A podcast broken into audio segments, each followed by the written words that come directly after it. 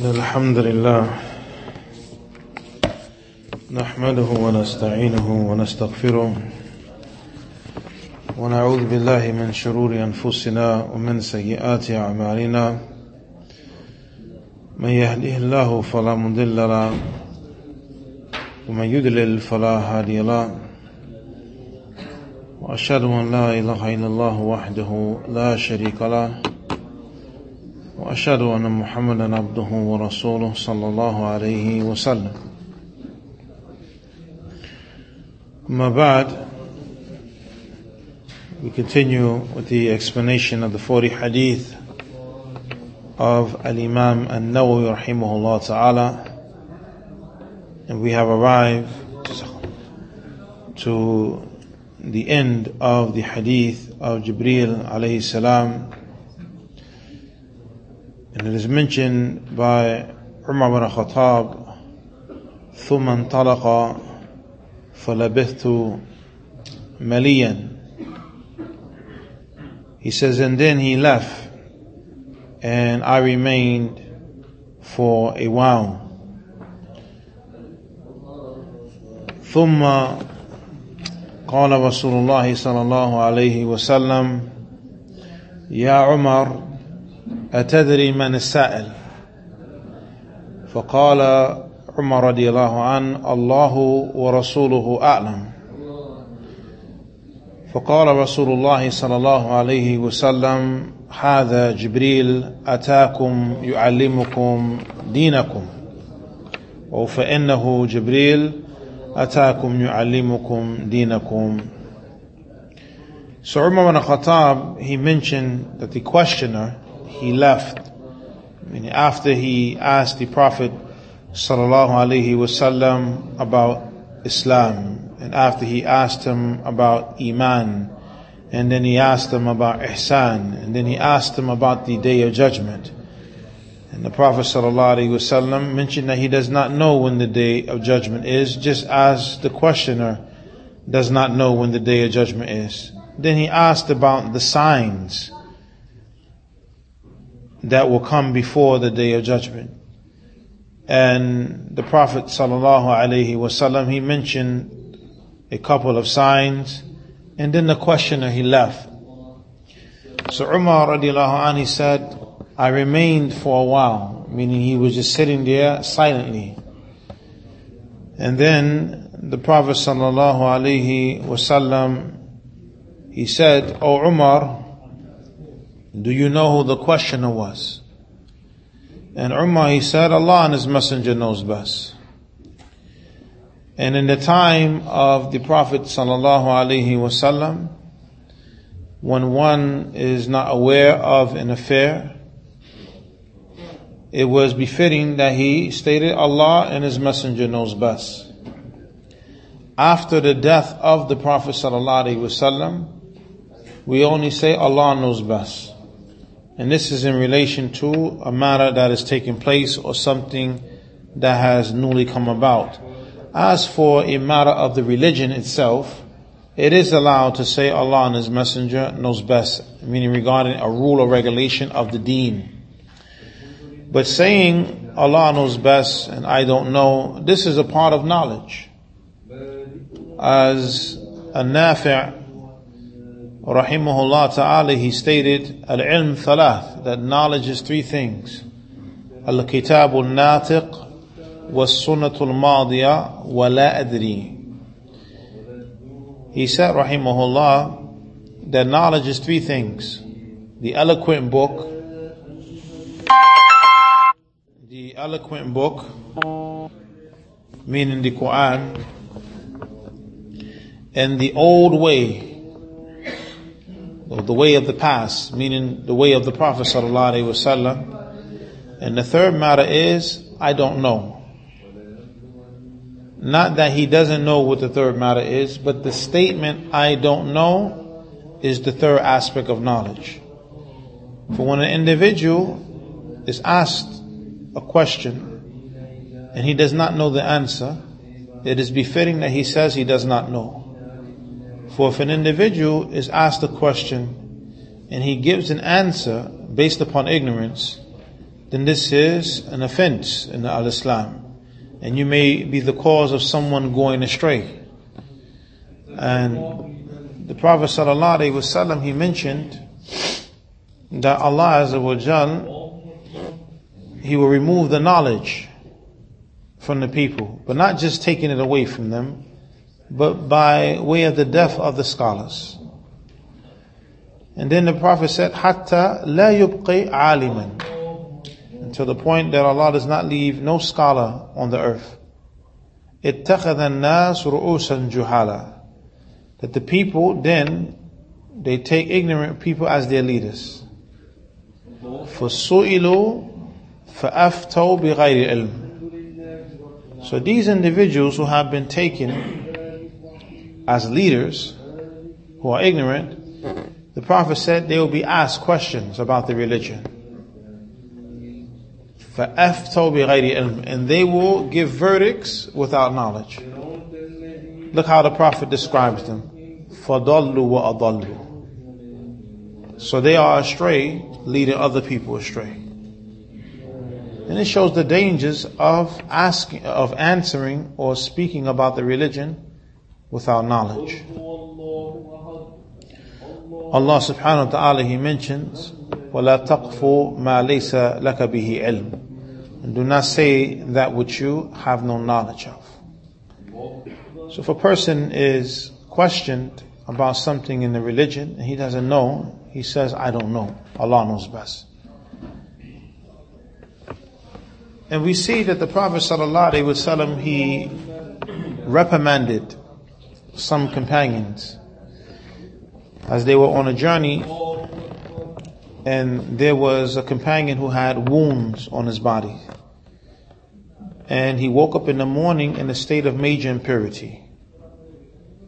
But he was afraid to take a ghusl because of the water getting into his wounds. So he went to some of the companions and he asked them, is there a concession for him not to make the ghusl due to his wounds? Because he's afraid of the water getting into the wounds. And some of them, they said, as long as there's water, you have to make a ghusl.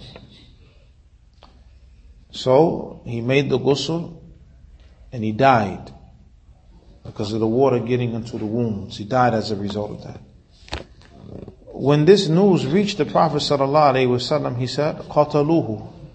They killed him. They themselves didn't physically take the man's life, but the act of giving a religious verdict without knowledge led to his death. So the Prophet ﷺ mentioned, sa'alu idha lam ya'lamu. Shouldn't they not have asked when they did not know?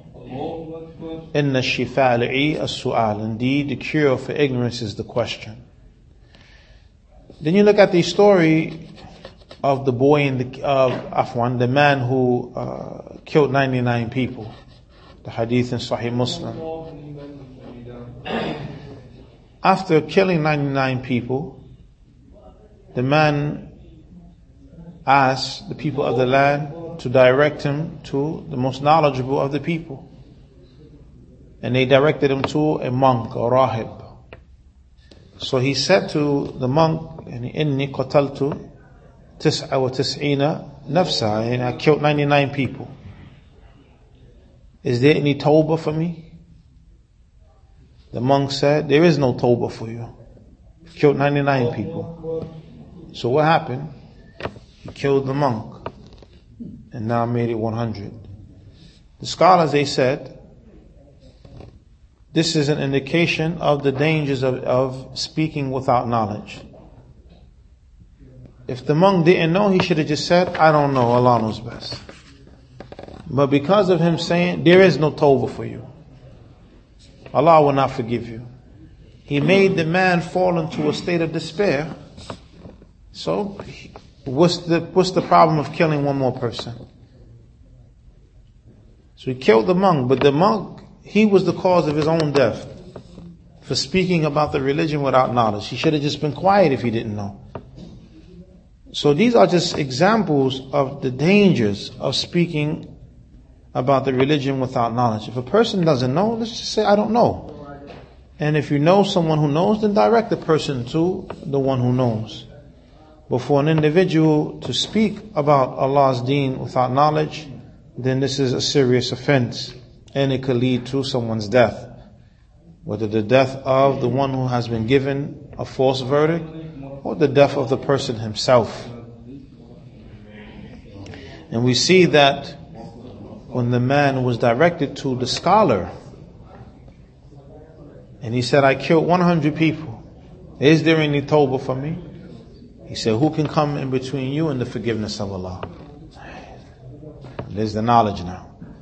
He said, but you have to leave that land that you're from and then go to this other land where the people are worshiping Allah and go there and worship Allah with them. And don't go back to that other land because it's an evil place. See now this is the knowledge given the individual the correct information, the correct guidance so that the man can change his situation. So Umar ibn Khattab, he said, Allah and His Messenger knows best. And then the Prophet ﷺ mentioned, فَإِنَّهُ جِبْرِيلٌ أَتَاكُمْ يُعَلِّمُكُمْ دِينَكُمْ Indeed, he is Jibreel who came to teach you your religion. The scholars extract from this that which was spoken about between the Prophet ﷺ and Jibreel alayhi salam these are the foundations of the religion. Islam, Iman, and Ihsan. These are the three levels of the religion. Islam, Iman, and then Ihsan being the highest level of the religion. Also, the mannerisms of Jibril and how he sat with the Prophet wasallam and questioned the Prophet wasallam. This is also a part of the deen that we learn from the mannerisms, likewise the mannerisms of the Prophet wasallam. But here, the Prophet said, Jibril came to teach you your religion. When in fact, it was the Prophet ﷺ who was answering the questions. So how is it that the Prophet says, sallallahu alaihi wasallam, in this narration, that indeed he is Jibril, he came to teach you your religion, when he, the Prophet himself, is answering the questions. How is that?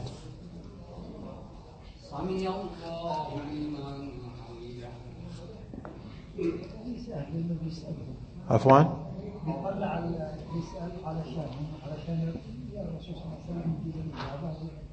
Now, here the Prophet attributed the act of teaching the religion to Jibril because he was the cause of the, the, the questions being answered. He himself did not say Islam is, and then mention the five pillars. Iman is, and then he didn't come and then address the Prophet in this manner. He came asking questions. The Prophet answered, sallallahu wasallam. The people were listening and learning. So the Prophet said it was Jibril who came to teach you your religion. He attributed the teachings to Jibril because Jibril was that was the one who caused the questions to be answered. So the principle that's extracted from this, the one who causes something to happen, and this is good or bad, he takes the ruling of the one who has actually done the act. That's why you go back to the narration with the man who took the ghusl and he died. The Prophet said, "Qataluhu." They killed him, right? Even though they did not physically kill him, but they were the cause of his death. So as a, it is as if they themselves killed him. So that's an example of something negative and the one who causes something to happen as negative being responsible for it. Here in this narration is something positive, the teachings of the deen.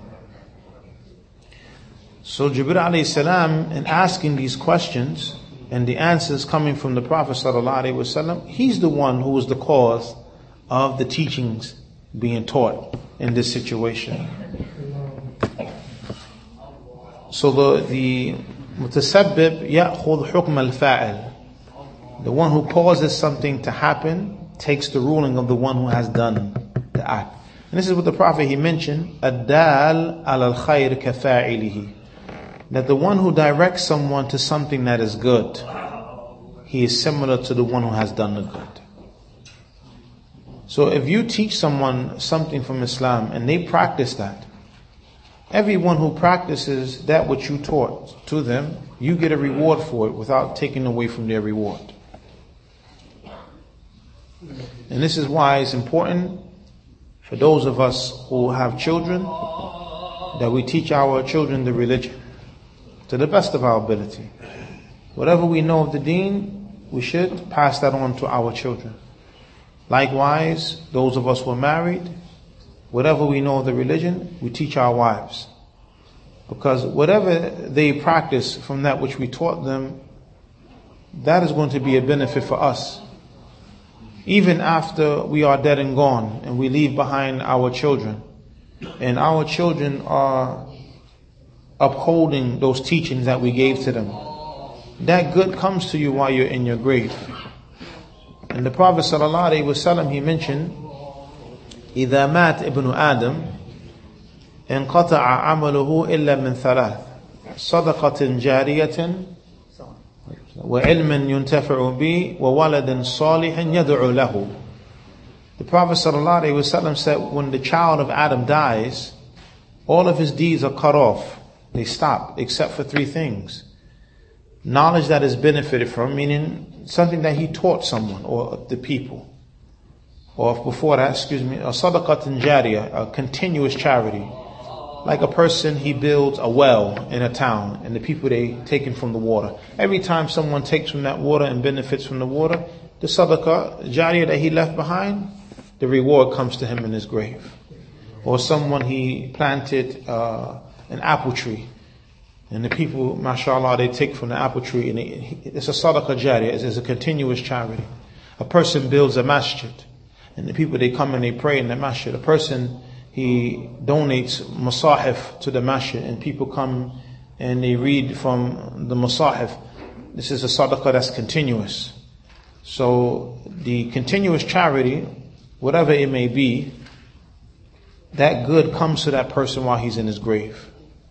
And the second thing mentioned, ilmun yuntafa'u bi, that knowledge that the people benefit from, or knowledge that is benefited from.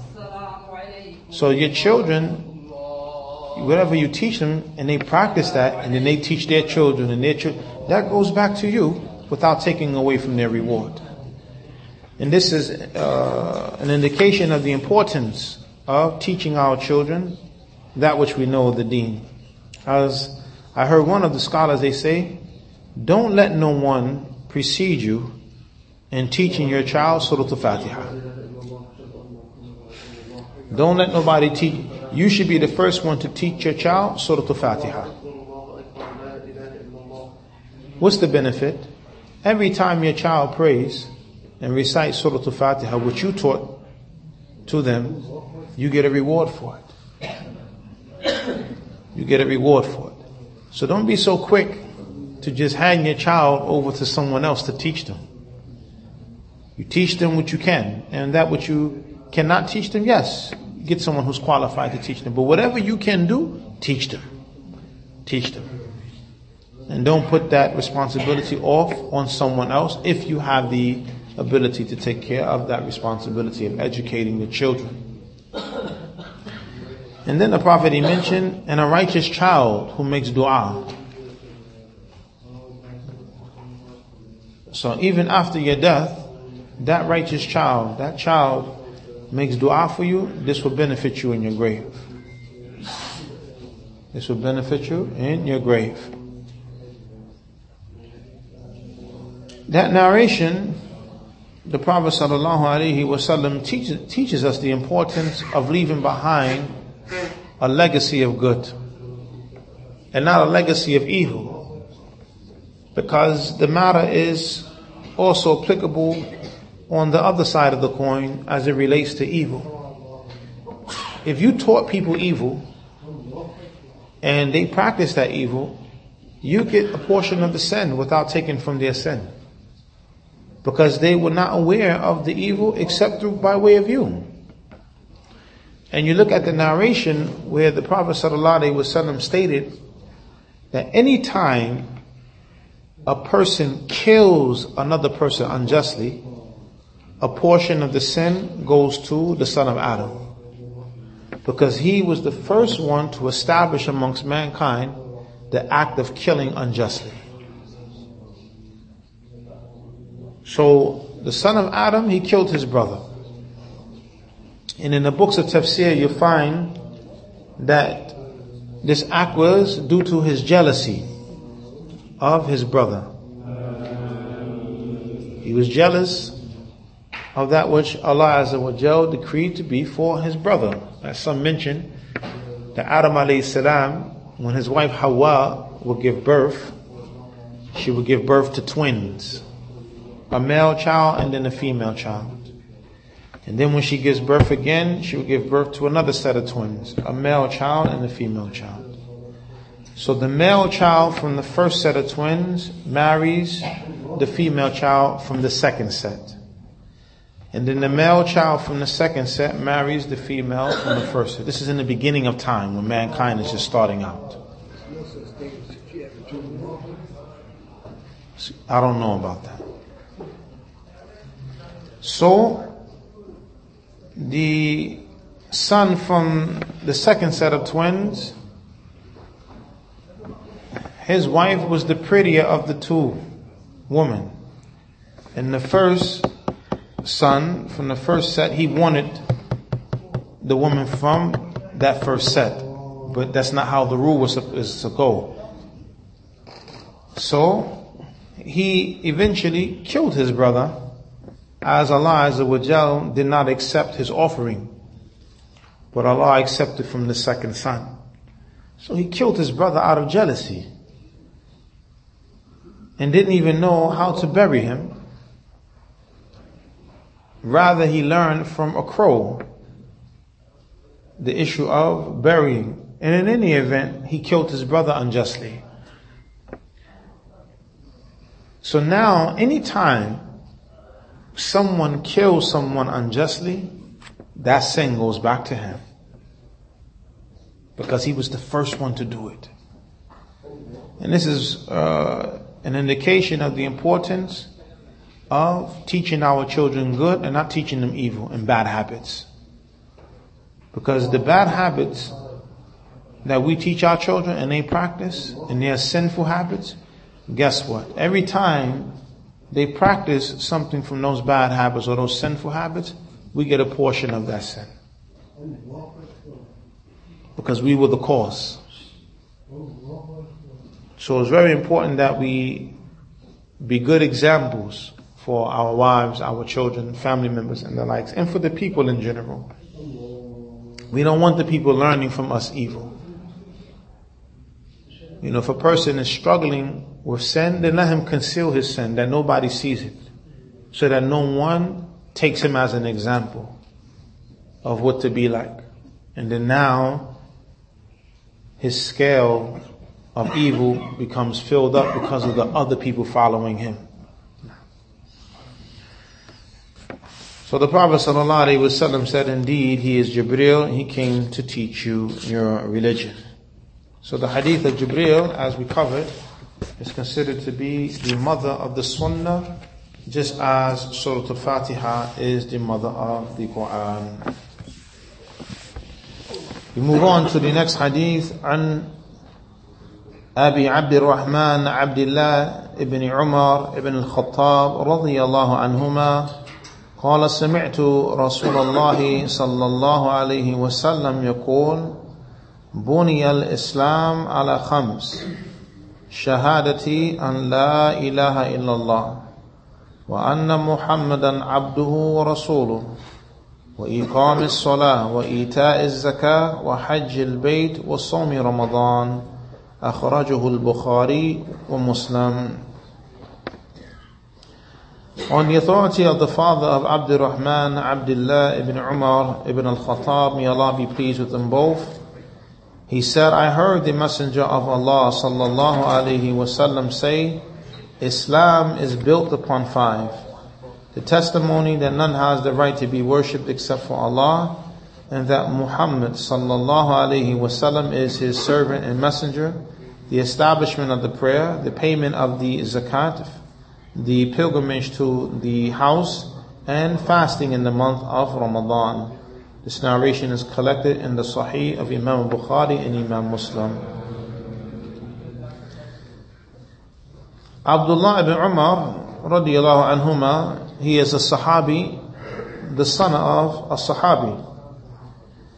And he was born after the Prophet ﷺ became the Prophet a short period of time, or short, he was born a short period of time after the Prophet ﷺ became a prophet.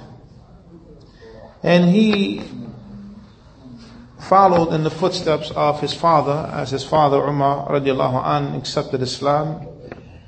And he followed behind his father, practicing Islam. And he is one of the companions that have the most narrations on the Prophet sallallahu alaihi wasallam. And Abdullah ibn Umar radiallahu anhuma, he was very staunch as it came to following the Prophet sallallahu alaihi wasallam. And he was known for being one who was strict in following the Sunnah and opposing innovation in the affairs of innovation and the people of innovation. It is stated that he passed away in the year 73 or in the beginning of the year 74 Hijri. As for the narration itself, then Imam An-Nawawi rahimahullah, he brings this narration to reinforce that which was established in the hadith of Jibreel alayhi salam as it relates to Islam being built upon five pillars. And these five pillars, these are the foundations of Islam, the foundations of the outward practice of Islam. Now, so the Prophet ﷺ, he gave the example for Islam as being similar to a building that has five pillars that is holding it up. So now, So these five pillars are a must. It's a must that a person testifies to La ilaha illallah Muhammad Rasulullah. It is a must that the person prays. It is a must that a person pays zakat. It is a must that the person makes the hajj. It is a must that a person fasts in Ramadan. These are obligations. As for the two testimonies of faith, then the scholars are in agreement. Whoever abandons the Shahada, then the person is not a Muslim. As the Prophet ﷺ, he went to his uncle, Abu Talib, and he said, Ya Am, قل لا إله إلا الله كلمة أحاج بها لك عند الله يوم القيامة or my uncle, say La ilaha illallah, a statement I can defend you with in front of Allah on the day of judgment.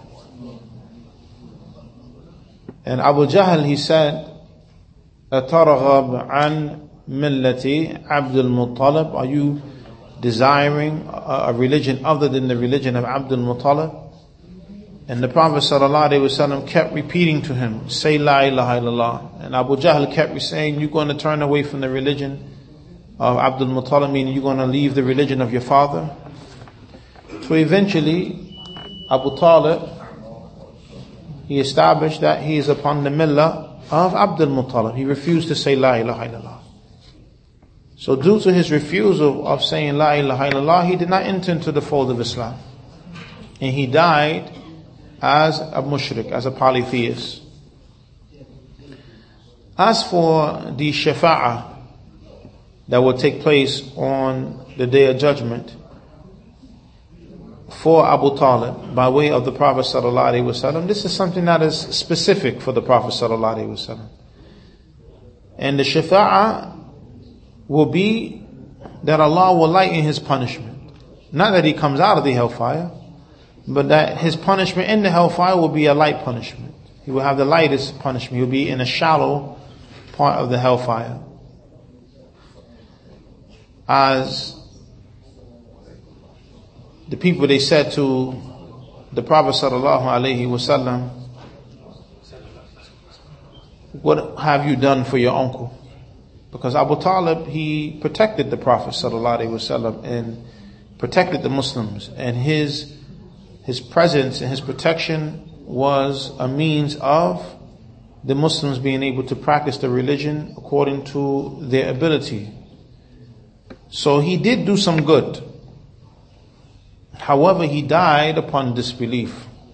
So the people, knowing that Abu Talib died upon the way of his father Abdul Muttalib, they were basically taunting the Prophet. Like, here it is, he helped your religion. What you to do for him? And it is mentioned that the Prophet ﷺ said that if it not, if it was not for my dua for him, or my intercession for him, he would be in the lowest depths of the hellfire. So the Prophet ﷺ, by Allah's permission, will be allowed to intercede for his uncle, but only to lighten the punishment, not for him to come out of the hellfire. But what is the point from this? The point is that the uncle refused to say La ilaha illallah. That's the point. He was invited to Islam and he refused, he rejected it. And he chose to die upon the way of the polytheists in Mecca. And the uncle, he, he knew for a fact that the Prophet Muhammad was truly a prophet from Allah. He knew that. But due to him being afraid of what the people would say about him, like he was afraid that if he was to accept Islam, that the people they said, oh, he, he was afraid of death, so he changed his religion. He was worrying about the blame of the people. So he remained upon the religion of his father. And this story or this incident uh, indicates many of affairs from it or from them the dangers of having evil friends and bad companions because they encourage you to do evil. Also, the dangers of being concerned about what the people are going to say instead of being concerned about what does Allah want from his servant. When it comes to pleasing Allah or pleasing the people, always give precedence to pleasing Allah. Because if you please Allah, Allah can protect you from the people. And Allah will suffice you against the people. But if you displease Allah and seek to please the people, if Allah decrees to punish you, the people can't help you and can't save you. So that which is befitting is that the Muslim, he seeks to please Allah first and foremost. And never should he seek to please the people instead of pleasing Allah subhanahu wa ta'ala. Because if you strive to please the people, Allah will entrust you to them, He will leave you to them, and again, they can't help you. They can't benefit you, except by what Allah has decreed. Another point, barakallah fikum, from that incident, is that we should never stop calling the people to Islam. Even when they are upon their deathbeds. We should continue to call them to Islam. Perhaps Allah will guide the person on their deathbed. Like in the case when the Prophet ﷺ, he visited the house of a Jewish family. And there was a young, or there was a youth from the family who was, who was dying. And this youth used to work for the Prophet ﷺ. He was a Jewish, uh, a young uh, lad who used to work for the Prophet ﷺ and he's dying. The Prophet went to visit him ﷺ. And the Prophet ﷺ called him to La ilaha illallah. And the boy, he looked at his father as if to say, like, Dad, what should I do? And the father looked at him and said, Ati' Abul Qasim. He said, obey, obey Abul Qasim. Abul Qasim is the kunya of the Prophet ﷺ. So, the father instructed his son to accept Islam. SubhanAllah.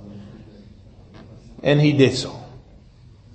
And then the Prophet ﷺ walked out of the house saying, Alhamdulillah, alladhi anqadahu min al-nar bi. All praise is due to Allah who saved him from the hellfire by way of me. SubhanAllah. But the point of the shahid is that the Prophet didn't give up on that youth. He didn't say, oh well, he used to work for me. He seen my character. I spoke to him about Islam. He didn't accept it. He's dying. Okay, his affairs between him and Allah. No, the Prophet went and visited him. Sallallahu Alaihi Wasallam and spoke to the boy while he's on his deathbed. Alhamdulillah, Allah guided the boy to Islam. So the point is that when it comes to the call to Islam, we should never stop calling the people, especially those of us who have non-Muslim relatives. Continue to call them, but of course with wisdom. As Allah mentions, "Udu'u ila sabili rabbik بالحكمة والموعدة الحسنة وجادلهم بالتي هي أحسن. Call to the way of your Lord with wisdom, with beautiful speech, and if you debate, debate with them in a manner that is best. So we continue to call the people to La ilaha illallah you know, using the different means and the different methods of teaching the people and calling them to Islam. So anyone who abandons or refuses to testify to La ilaha illallah, Muhammad Rasulullah, the person is not a Muslim. And there is no disagreement as it relates to the situation. As for the remaining four pillars, then the scholars they disagree as it relates to if a person abandons one of the four pillars. Some of the ulama, they hold that if you abandon any of those pillars, the person has left the fold of Islam. Some say it's the salah and the zakat. Others say it's the salat. I mean, after the shahada. If a person abandons the salat, then the person has left the fold of Islam. And that's based upon the statement of the Prophet sallallahu alaihi wasallam, الأهد الذي بيننا وبينهم الصلاة فمن تركها فقد كفر that the barrier or that which distinguishes between us and them is the prayer. So whoever abandons it, then he has disbelieved. Another narration, بين الرجل وبين الشرك والكفر ترك الصلاة. That which comes between a person and polytheism and disbelief is the abandonment of the prayer. So some ulama have understood these narrations that if a person abandons the prayer, even if he acknowledges the obligation of the prayer, that the person has left the fold of Islam. And what's meant by abandonment of the prayer meaning he doesn't pray at all, whatsoever. Doesn't make no salats at all. But you have some of the scholars of the past, they say even if the person left off one prayer intentionally, that's it. Allah protect us. But that which other scholars deem to be correct, and this is based upon the wording of the hadith, tarkus salah the abandonment of the prayer means all of the prayer. Not tarku salatin, but tarkus salah. The abandonment of the prayer, not the abandonment of a prayer. So there's a difference between the two. So the Prophet said the abandonment of the prayer, meaning the prayer in its entirety. Then you have other scholars, they say, as long as the individual acknowledges the obligation of the five daily prayers, but he does not pray them due to negligence, the person is still a Muslim. He doesn't pray at all, but he knows the prayer is obligatory upon him. You have scholars from Ahl Sunnah, they say, no, he's, he's still a Muslim. He's still within the fold of Islam. Huh? Well, some say that. Some say obviously he's not a Muslim because he's not praying at all. Because the prayer distinguishes between the Muslim and the non-Muslim. Say that again. Then we go back to the Jewish boy. He did not pray. Yeah, but he accepted Islam before he died. But he didn't have a chance to pray. He accepted Islam and he died right after. It's, there is a narration that mentions that there will come a time when the only thing that the people will know from the religion is Allah, Allah, or La ilaha illallah. So they asked this, this companion, no prayer, no fasting, no zakat, no hajj. Only thing is La ilaha illallah. So they said, how is, how is it going to benefit them? They don't pray, they don't fast. He says it will save them from the hellfire. So the scholars, they say, see, look, no prayer, no fasting. The statement, La ilaha illallah, will save them from the hellfire. The other scholars respond to them by saying, no, they're not praying because they don't know what prayer is. Because the hadith mentions that the only thing that will be left from the religion at that time is the statement La ilaha illallah. And they will say, we heard our forefathers saying this. This is, we, this is how it reached us from our forefathers. So they're not praying because they don't know anything about the salah. They're not, they're not fasting because they don't know anything about fasting and the likes. So they say that hadith can't be used as a proof that all you have to do is say La ilaha illallah even if you don't pray, khalas, that's it, you, you're a believer. But there are different narrations that each side they use. And these narrations are authentic narrations. Yes, Sheikh. This about the. Yes. Even though he didn't uh, take a shahada, he, No, he took a shahada at the end. yeah, even though not, he just saw a kid, uh, because of the hadith, it said, Rasulullah Sallallahu said, the kids they go to Jannah, who, who they who they get Even then, once I asked him, even the kids go for the, the context, he said, even though, Okay, that can be addressed in a number of ways. One, the Prophet himself said, Alhamdulillah alladhi anqadahu min anar bi. All praise due to Allah, the one who saved him from the hellfire by way of me. So what's understood is that had that boy died in that state, he would have gone to the hellfire. That's one. It's possible just because a person is a youth doesn't mean that the person is not in a state of puberty. You understand? Okay, because somebody could be young, but they're in puberty. Right? Because how puberty is reached, either by reaching the age of 15, that's one way, or the sprouting of the pubic hairs, that's another way, or having a wet dream. If a child, if a young boy is 10 years old and he has a wet dream, he's, he's considered a baligh. He's, um, uh, yeah, an adult, or he's responsible now. The Prophet ﷺ mentioned رفع القلم عن ثلاث الصبي حتى يبلغ والنائم حتى يستيقظ والمجنون حتى يفيق وكما قال صلى الله عليه وسلم that the pen is lifted from three people or three types of people the child until the child reaches puberty so if a, if a, and, and the last matter is for the females uh, the monthly cycle. If a girl is nine years old and she starts to have her monthly cycle, she's baligha. She has to pray, she has to fast, she has to cover. It's not just the age of 15, and this is a mistake that we find parents making. Their daughters will start to have their uh, monthly cycles at an early age. But they don't obligate upon them the praying and the fasting until they reach 15. That's a mistake. Once the girl reaches, or once the girl starts to have her monthly cycle, she has reached the, uh, the state of puberty, she's responsible now. The pen is no longer lifted for her, even though her age is young. So it's possible the boy was young in age, but he was in a state of puberty.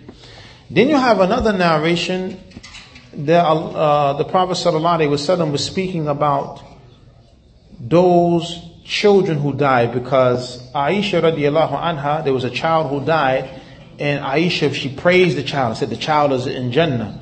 And the Prophet said, what would make you know that? And he said, Allahu a'lam bima kanu amilin.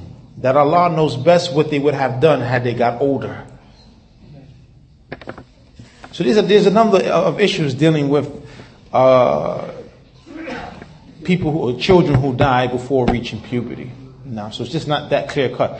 Generally speaking, the children of the Muslims will be in Jannah. Now, generally speaking. But we cannot say for sure regarding a specific individual because look at the boy from the story of Khidr and Musa. He was a boy. But Khidr, he took his life. Allah knew that when he gets older, he was going to be a disbeliever and a nuisance for his parents. So Allah wanted to remove him and bring another child in his place. But Musa, outwardly, it looked like Khidr was taking the life of an innocent boy. He wasn't innocent. Is it time? Now, inshallah ta'ala. No.